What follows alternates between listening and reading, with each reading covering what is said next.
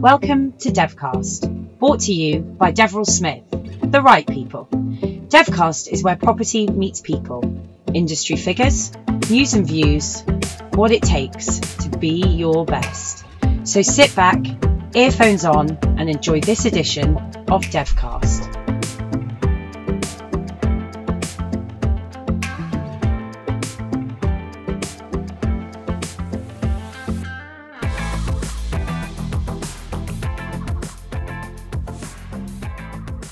Welcome to Deverell, Devcast, Deverell Smith's audio series, which holds exclusive and thought-provoking interviews from professionals right across the real estate industry. My name is Andrew Deverell Smith, CEO and founder of Deverell Smith, and I'm really excited today uh, to introduce you to our guests. Firstly, because I'm joined by two absolute experts in their field, and secondly, because they share some really, really interesting insight in terms of the world of office. I think a topic more prevalent than ever. So a huge thanks and welcome to Jerry, Jamie Hodari, CEO and co-founder of Industrious. Jamie, thank you. And Alan, CEO of the European arm of Industrious. Thank you both for finding the time to join me today. How are you both doing? Doing well. Thank you. Thank you, Andrew. I'm great. Very happy to be here. Um, and are you, our listeners may be able to, kind of deduce who's who by the accent, but I, I you know, we'll, we'll, we'll, roll with it and, and, and it'll become clear, I'm sure. So, Jamie, if you don't mind, I'll start with you as the founder. Tell us about Industrious. Just, just, just high level. What, what's the story? The founding story or just let's start with what industrious is today? Well i'm sure so many of our listeners know of you but but they won't have heard from you who you are as an organization. I think it'd be great to hear it from the the main man. So we're a flex workplace platform where we have 160 something locations across 10 countries um, in 60 something cities. And the basic concept is we allow companies to buy their workplace experience from us as a product. So we have a co-working business for teams of 20 and below. We have much larger suites for, for teams of up to 200, 250. And then in a lot of buildings, we also manage all of the common experiences and shared spaces of the entire building, including for the long-term tenants of the building.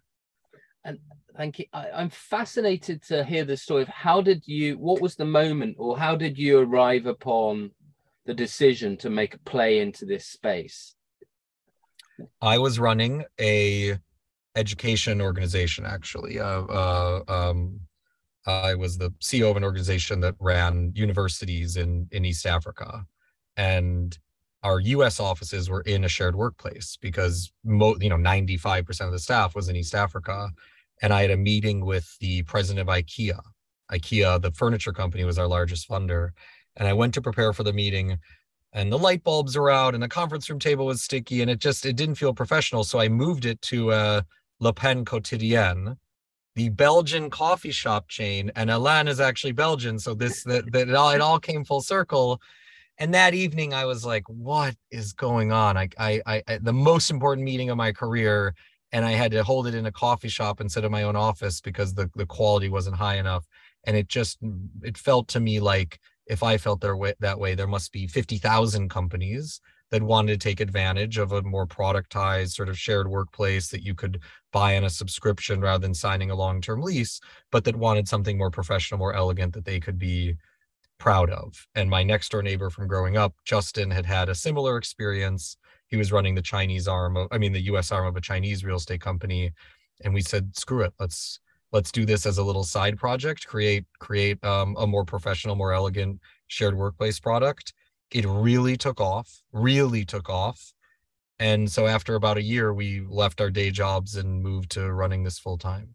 So the education company yeah i we brought in a great ceo to, to to succeed me and it's now the organization has multiple campuses and is doing better than ever. So that worked out well too Brilliant, brilliant. Alan, let's bring you in. So, Belgian. yes, absolutely. And what Jamie says resonates with me. So, if pro- if people have problems, they turn to the Belgians. So that's that's, that's always great stuff. So, my name is Alain Brossé. I think. Uh, Andrew, you you you you missed my name. You're I a little bit afraid of the accent, probably. I, I, was reading my script, which my team gave to me, and I didn't see the uh, how do I pronounce it? So it's Alain Brossé, 50 year, 51 years old, about 20 years of experience in, in flexible office, uh, have been business development director at Regus for seven years, opening 700 buildings, co-founded Tribes, uh, founded Welkin Meraki and proudly merged it with, with Industrious under, well, the great CEO is within us. So I'm happy to mount or to, to, to manage Europe together, together with a great man, which is Jamie. Let me ask you both. I'm sure you'll have a similar answer, but how, you know, we've all been through, I, I try not to talk about COVID anymore, but uh, my view, you know, I'm, my view on uh, office environment in a post-pandemic world is that things have must have and have to change. So where you know what do you see the future of office space looking like in terms of demographics, product type? I don't know. Just, just where are your heads in that regard? Do you want to go first, Alain? I think it's changed even more in the US than in Europe. So maybe let's start with let's start with Europe. I think it's a good question. I think what was already pre-COVID a, a clear evolution of the office industry, it's the march towards flexibility, which was not driven only by the pandemic, but was is driven by globalization, uh, insecurity, uh, recessions, and economical downturns falling up quickly and quickly uh, so, so the, the cycles were getting closer and closer. So the demand for flexibility has always been there and it has grown tremendously. I think during COVID, it has been reinforced. And actually, it's for me, it, it was clear that the growth of flexible office has been driven by startups and consultancy companies before COVID, a little bit by enterprise, but it really took off during COVID for enterprise as well. And for me, it became clear that within a, a facility strategy of any company today, flexible office is a structural part uh, for sure. And where landlords on, uh, are working together now hand in hand as an integrated offer towards buildings is I think COVID has reinforced that for sure.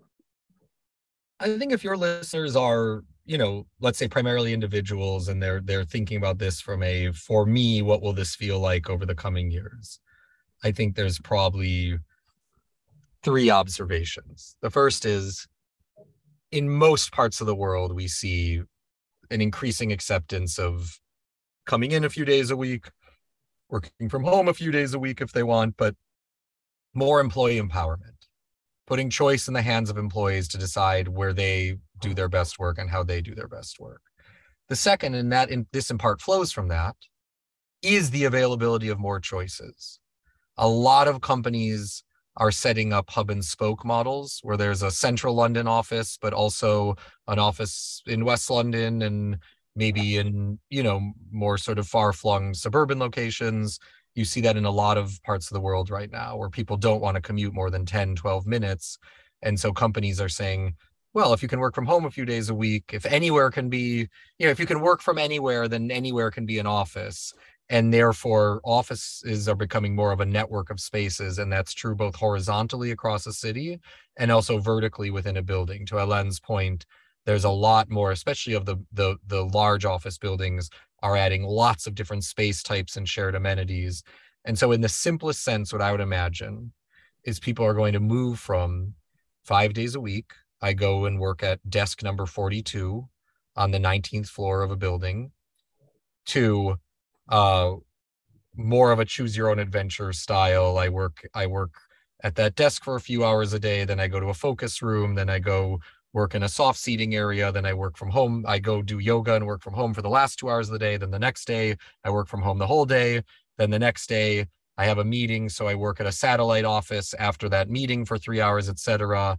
And that that overall that that sort of space type will become stitched into people's broader life rather than being this uniform space that sits apart from everything else they do. And is this driven by employers or employees? Like, it, it, you know, what's I believe the push towards flexibility that business proposition is by employers. It's very hard to plan a headcount over a 10 year period, which makes it very hard to sign 10 year leases. It's very hard to rip space to the studs and build it out from scratch for $7 million when the final product doesn't look that different than any other white collar space. And so the business proposition of just buying a more productized workplace product, that's primarily driven by employers. But the desire to choose where you want to work and to work in different space types that are optimized for the type of work you're doing, that's very much coming from employees. And there's one of the great things that I think Alan and I have talked a lot about is there really is a democratization going on in workplace that companies are getting much better at listening to what their employees want rather than a more coercive model where they tell them this is how it's going to be and i hope you like it. Uh, look I, I couldn't agree with you more and we we we talk to employees of organizations more than most probably as a as a, as a sector. And uh, you know it's it's funny that you know now the first question most candidates ask us is not what's the job pay but what is the organization's you know culture and mindset around location and you know, I think a lot of I think a lot of these changes are driven by by what everybody talked about pre-COVID. It was the war for talent. I think during COVID, we all know the war is over and talent won. So I think that's why employers need to respond to to the talent, existing talent, and keep it, retain it, but also attract new talent. So there's no more war. Talent won, that's for sure. I love that. Alan, let me ask you this question because you had a very successful career pre Industrious, obviously, and you've chosen to join Industrious. What is the special thing that's going on at Industrious that is go- you, your business is going like a rocket ship? So, what sets you apart, do you think? What sets us apart is that actually, what I love about the merger of both the Great Room, Industrious and Welkin and Meraki is that we're, we're so aligned in strategy, we're crazily aligned. Uh, even being in three different continents, it's it's it's crazy how how like-minded we are, how we look at business. I think what drives us as a as a, as a brand or as a product different in the market. First, we are global now. Uh, we're I think we're the best and I'm going to be a little bit arrogant now. I think we're we're probably the best performing operator in the world. If we yeah. look at our KPIs or or business KPIs compared to to any operator in the world, the lowest churn, the highest satisfaction rate, the average contract length is higher in Europe than any other provider. Uh, the average deal size is bigger. So these are driven by by our, our a willingness to to cross the extra mile, to do the extra mile for the people that reside in our offices, and and by our willingness to provide the best uh, workplace outsourcing for for these employees to make sure that what we bring to the table is a better a better environment that rubs off to the companies that reside with us. I think that's that's what drives my energy for sure. Jay, I mean that's brilliant, uh, Jamie anything to add to that? What's the secret sauce?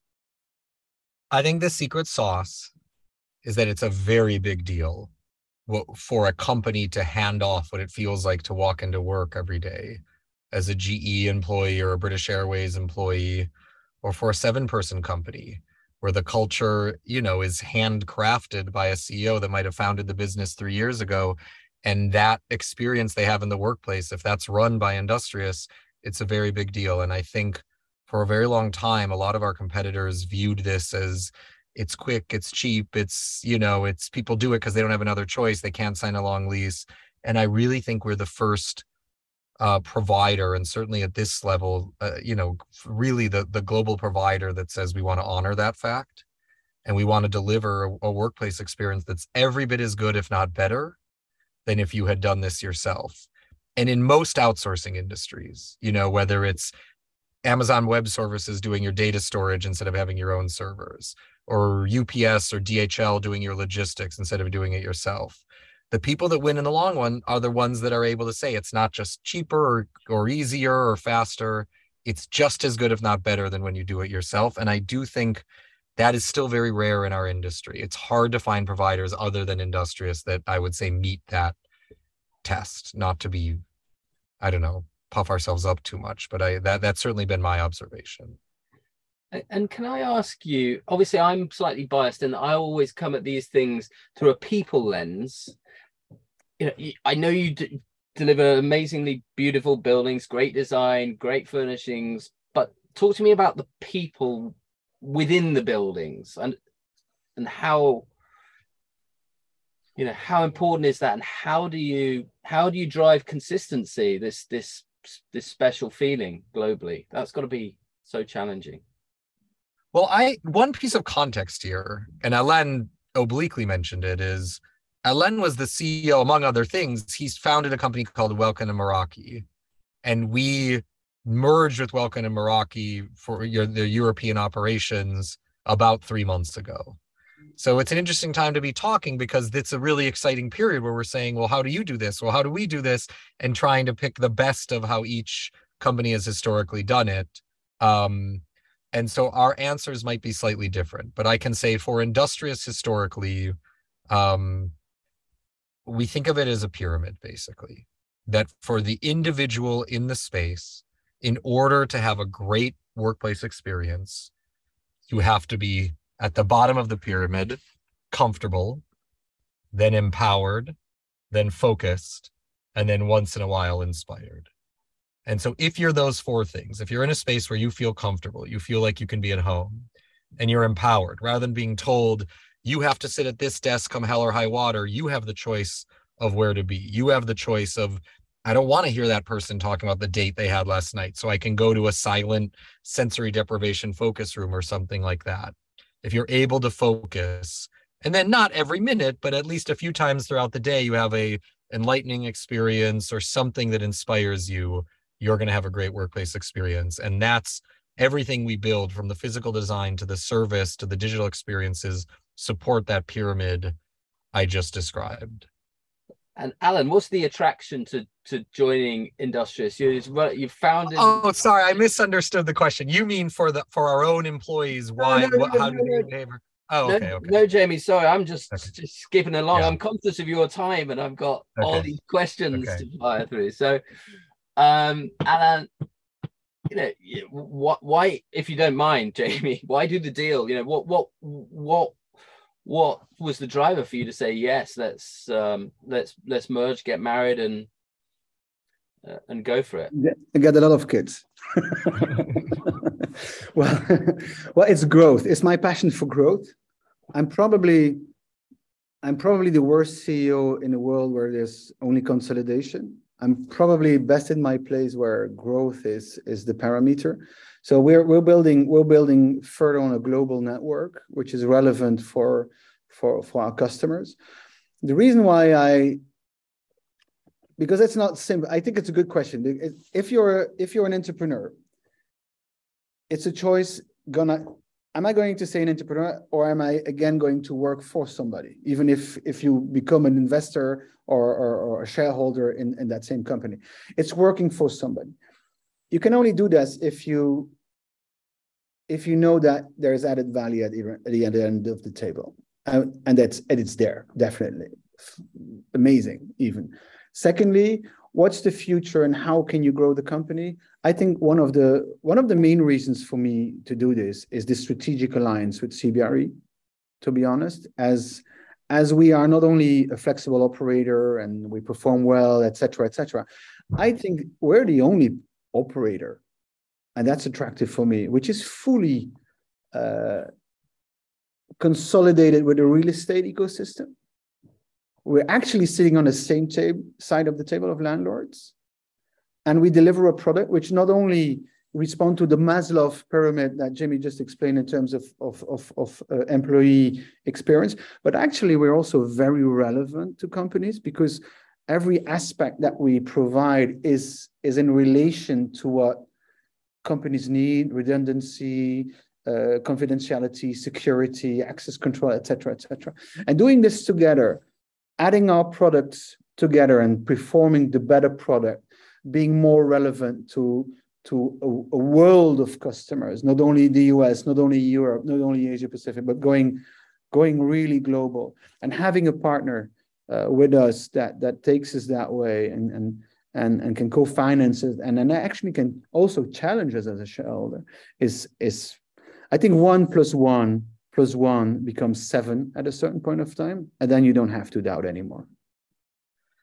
Well, I'm glad you referenced the CBRE um, deal and involvement because it was going to be my next question, but it was it, it I couldn't think of a good question around it because it seems so obvious in in the in, in the most positive positive sense. You've just articulated it really well. It's like you you know, the marriage seems to be a bit of a no brainer, and um, Uh, your acceleration is clear for all to see. So Jamie, back to you. Where's the business going? You know, can you give three years, five years? What does the organization look like? I think we are moving towards a world where companies are going to outside of maybe their large headquarters they're going to buy their workplaces as a subscription product from companies like industrious it's just the the ratchet in outsourcing industries like this tends to only move in one direction and if you say look i can get this for the same price if not better than i do it myself and a better outcome it would be insane for me to go spend you know sign a 10 year lease and spend a year building out a you know space from scratch et cetera and if that is going to happen, which again, I think it will, it will consolidate into three, maximum four global platforms. If you look at any adjacent industry, three companies have 90% of the global revenue. So, five years from now, there will be three, maximum four global platforms that dominate this space IWG, WeWork, I think us, and perhaps one other. And we will be the one that the companies that care most about their employee experience pick.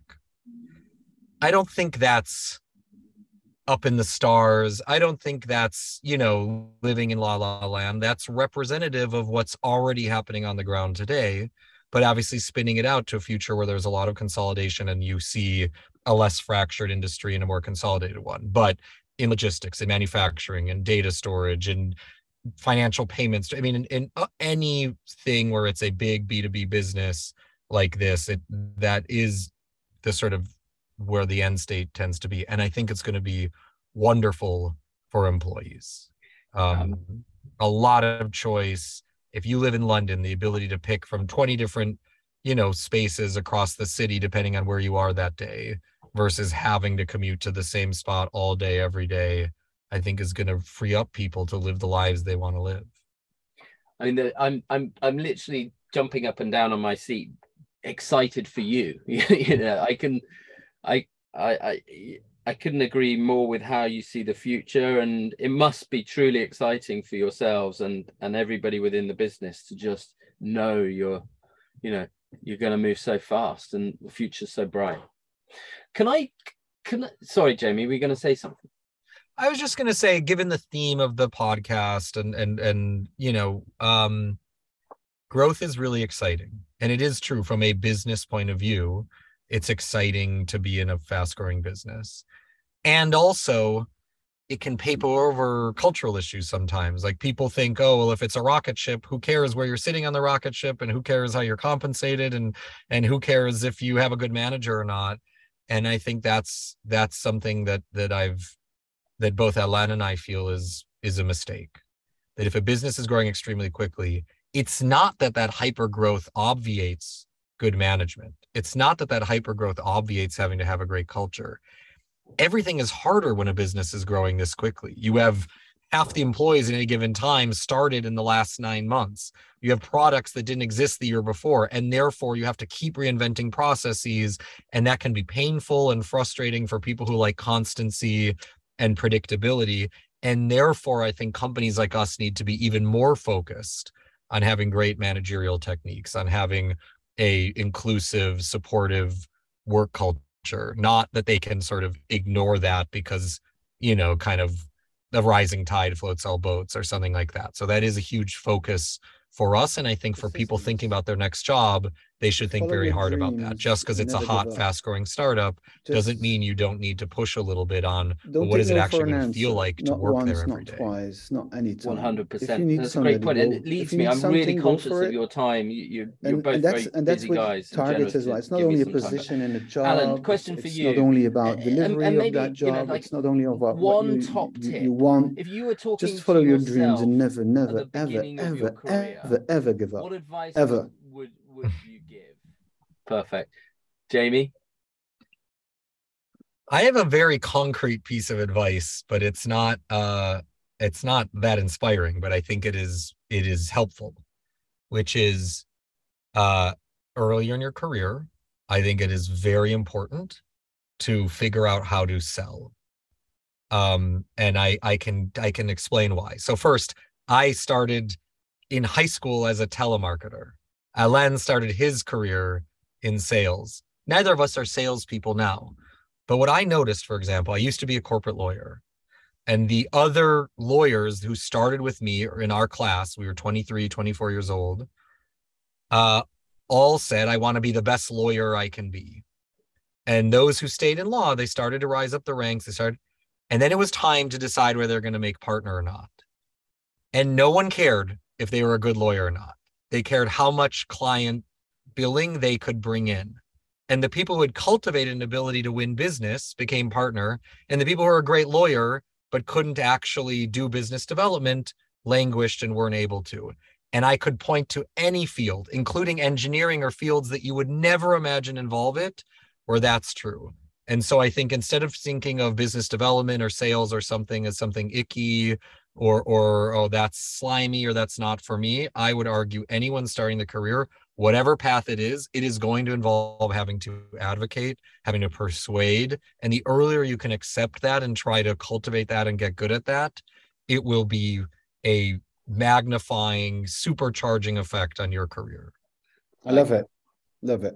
Yeah, yeah, hundred percent, one hundred percent. Now we have less than three, four minutes worth of, of, of left of your time, Jamie.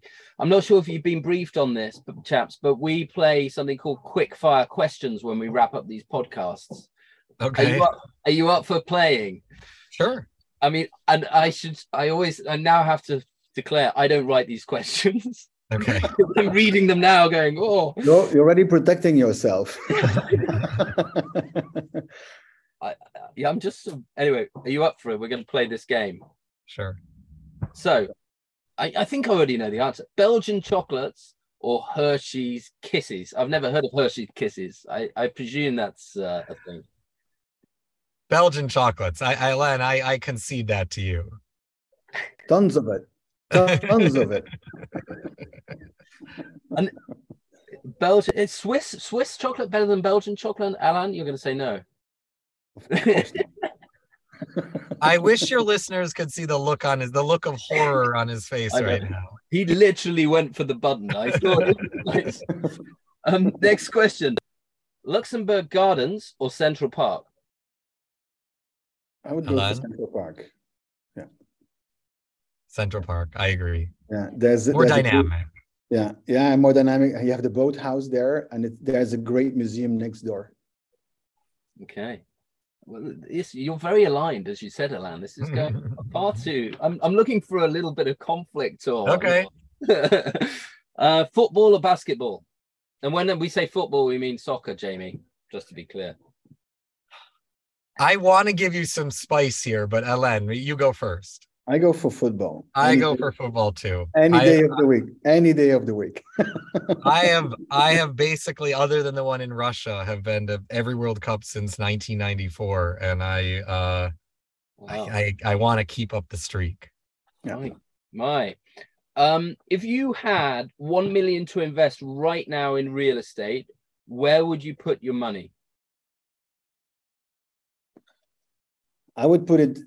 I would put it in in our company, and I would put more, and I would put probably everything. I love Ellen. I I I can't disagree with that. I would probably do I would I I don't disagree. We are 2% of commercial real estate right now and even the skeptics say that flex is going to be 30 or 40. So if you find an operator that's high quality and you believe in the management team, it's about as good of investment as could be, but setting ourselves aside, I think mixed use real estate developments in highly walkable, highly dense areas. So the the modality of it's an office building, it's a residential building, it's a mall as that goes away, the people who are nailing it's all of it in one and you can move seamlessly back and forth between different use types. I think those buildings, it's hard to put a million dollars into one of those because they cost 200 million. But where, where are we going? There we go. Um, no, that's great. It's a great point. Favorite city break? City break. Yeah. So if you had to say break in a city, which city would you pick? I guess is the question. Istanbul. Oh, Oh, I love it as well. It's uh, Eurasia. It's the, the the mix between Asia and. But I will go for Venice. I will go for Venice. Only once every two years when there's the Biennale, the art fair, because I think architecture, uh, culture, and art are three topics that inspire the mind and, and get you to a broader view. So I would I would go, but I love Istanbul as well. I would, I, would, I will say our two cities are very connected. They yeah. were the, you know, a lot of the great Venetian yeah. art is in museums in Istanbul. It's getting boring now, guys. sorry, sorry. um, I ask this question of every guest: Bowie or the Beatles? Alain, that's easy. It's it's Bowie. I agree. It's Bowie. Three out of three. I totally agree. I'm aligning with you on that one. Final yeah. question, Jamie. I know you've got to go, so maybe you you go if you go first but if you could own one piece of real estate one building in the world which one would it be and why Oof. Uh, this is very unique to me and close to my heart, but there's a there's an office building in New York City called Lever House. And it's just a classic mid-century glass box. And I just, for me, it's not just that it's iconic, it's that it has never been topped. It's the platonic ideal of an office building. And so it gives you a little bit of humility because people have spent billions and billions and billions of dollars for the last 70 years trying to top it and haven't. Great. Alain? I would take the Louvre. I, I, I would take the Louvre and, and use it I would open it for free for everybody. I would make sure that everybody, nobody has to pay to see art, and and dem, and democratize art for sure, but also use the space for people to come in, to to to think, to talk, to meet, to collaborate in in in a building where architecturally it's absolutely brilliant. It's probably the largest building in Europe it's it's it brings history back to life if you look at it and it's so rich in terms of what they have there in art scenes it would take you I think I think it was 16 years. If you would spend one second on every art piece in the Louvre, it will take you 16 years to visit it. I think that's a crazy stuff. That's so yeah. I would use it to open it up for free for people to get inspired. Yeah. I don't know if you can tell from this podcast, but I think Alain is more ambitious than I am. If he owned the Louvre and I owned a random mid-size office building on a random block in New York, um, I you know that would be I would I would be pretty jealous, Alain. Maybe I would change my well, answer. If if if I would own the Louvre, there's a, a great suite which is called the Suite of Marie Antoinette Okay, that's for me. You'll stay in that one. Thank you. Thank you. I'm saying nothing, guys. I'm just going to uh, leave, leave it out there. Look, so conscious of your time. I've really, really, really thank enjoyed you. this. I've, and uh, can't thank you enough. I hope that we meet in person sooner rather than later. And um, I wish you continued success. I mean, it goes without saying that uh, that's what's going to happen. But you know, inspiring, really inspiring. So thank you for your time. Thanks thank for having you. us. Bye bye. Bye bye. You can join the DS movement by visiting ds.deverellsmith.com and you will receive the latest Devcast episode direct to your inbox.